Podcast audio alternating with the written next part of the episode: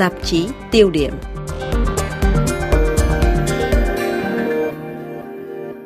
Kính thưa quý vị, thế giới vẫn sôi sùng sục ngay trong ngày đầu năm mới 2023. Chiến sự tại Ukraine luôn ác liệt mà không biết ngày nào sẽ kết thúc. Eo biển Đài Loan, một thùng thuốc súng khác có nguy cơ bùng nổ trước rủi ro xảy ra đối đầu quân sự Mỹ-Trung.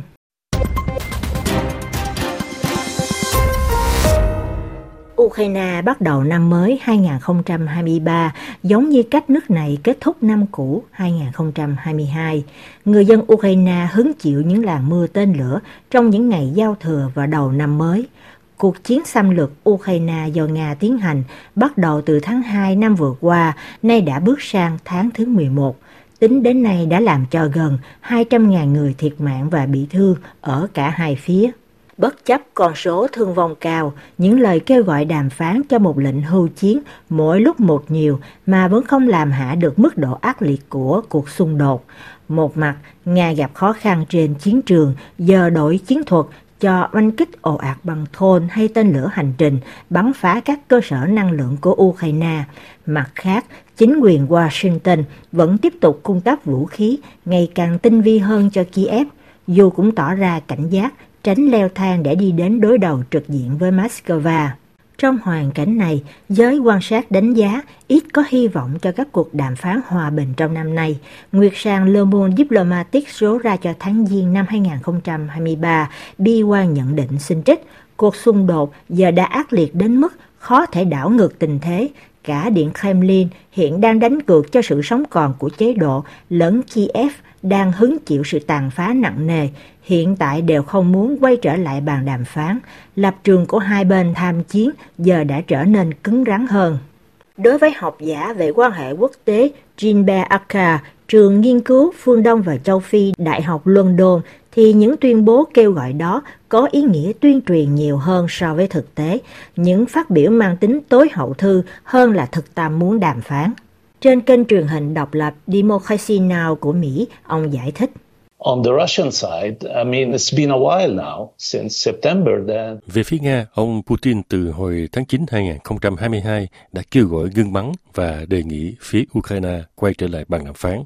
Đó chỉ là những lời lẽ của ông ấy, nhưng nếu quý vị đọc rõ những gì ông ấy đang nói, thì đồng thời Putin cũng nói rằng không đời nào có chuyện thảo luận về bốn tỉnh của Ukraine mà ông ấy cho là đã chính thức sát nhập vào Nga. Vì vậy, nếu điều này bị loại ra khỏi bất kỳ cuộc đàm phán nào, thì làm thế nào mà các cuộc đàm phán đó, thậm chí linh ngừng bắn, đi đến cuộc đàm phán lại có thể xảy ra? Về phía Ukraine, họ có thể linh hoạt hơn, nhưng đôi khi quý vị thấy có những tuyên bố như kiểu gần đây của Ngoại trưởng Ukraine nói rằng điều kiện để đàm phán là Vladimir Putin và các lãnh đạo khác của Nga phải được đưa ra trước tòa án quốc tế. Tất nhiên một lần nữa, điều đó đặt ra tiêu chuẩn quá cao để cho bất kỳ cuộc đàm phán nào có thể diễn ra. Vậy đâu là lối thoát cho cuộc chiến tại Ukraine, cuộc chiến tàn khốc nhất kể từ sau đệ nhị thế chiến? Trả lời cho câu hỏi này, nhiều nhà quan sát lấy làm tiếc về sự vắng bóng vai trò của Liên Hiệp Quốc mà theo ông Jinbe Akka, đây có thể là cách duy nhất để thay đổi tình hình và chấm dứt chiến tranh. Cách duy nhất để kết thúc cuộc chiến này là Liên Hiệp Quốc phải nhập cuộc. Điều đó có nghĩa là có sự tham dự của Trung Quốc. Nhưng tôi thấy rằng cả Hoa Kỳ và Trung Quốc đều không háo hức để Liên Hiệp Quốc giải quyết vấn đề này. Ý tôi muốn nói là một nền hòa bình lâu dài và công bằng chỉ có thể khi đó là một nền hòa bình không có sự thông tính và một nền hòa bình dựa trên quyền tự quyết của người dân tại những vùng lãnh thổ có tranh chấp. Các vấn đề phải được giải quyết một cách hòa bình dân chủ, không bằng vũ lực. Đây cũng chính là một trong số các nguyên tắc chính, nền tảng cơ bản của Hiến chương Liên Hiệp Quốc. Điều đó có nghĩa là giải pháp cho các vấn đề nên thông qua Liên Hiệp Quốc. Các cuộc đàm phán cũng nên thông qua Liên Hiệp Quốc và tôn trọng các nguyên tắc trong Hiến chương Liên Hiệp Quốc. Chỉ có điều tôi không thấy chính quyền Biden thật sự tích cực trong việc cố gắng đạt được điều đó, bởi vì cách làm này còn đòi hỏi có sự hợp tác của Trung Quốc, mà chính quyền Biden thì cực kỳ hiếu chiến và thù địch với Trung Quốc.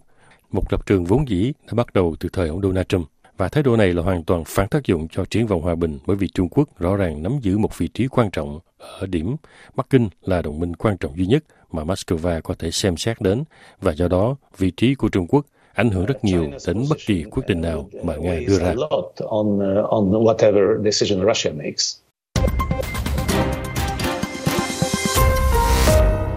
Một điểm nóng khác trên thế giới mà nguy cơ bùng nổ cũng đã trực chờ từ nhiều năm qua, đó là Đài Loan. Nhật báo kinh tế Lezico của Pháp khi điểm ra 12 sự kiện có thể đánh dấu năm 2023 ghi nhận trong những ngày cuối năm 2022, số chiến đấu cơ Trung Quốc xâm nhập vùng nhận diện phòng không của Đài Loan đã tăng lên mức kỷ lục.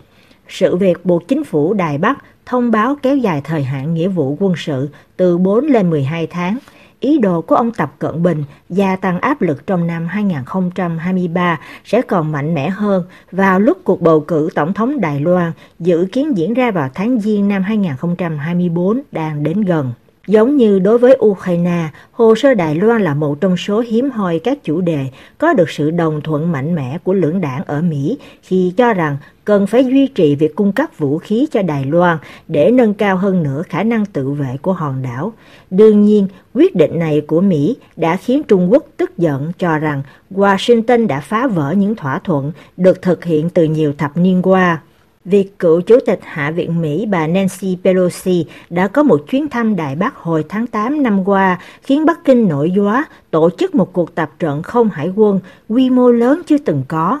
Ngoài ra, việc Tổng thống Mỹ Joe Biden nhiều lần khẳng định sẽ bảo vệ quân sự Đài Loan còn làm cho Trung Quốc nghĩ rằng Hoa Kỳ không còn tôn trọng chính sách một nước Trung Hoa duy nhất như những lời đã kích mạnh mẽ từ đại tá Trung Quốc đã về hưu Châu Bá trên kênh truyền hình quốc tế Deutsche Welle của Đức.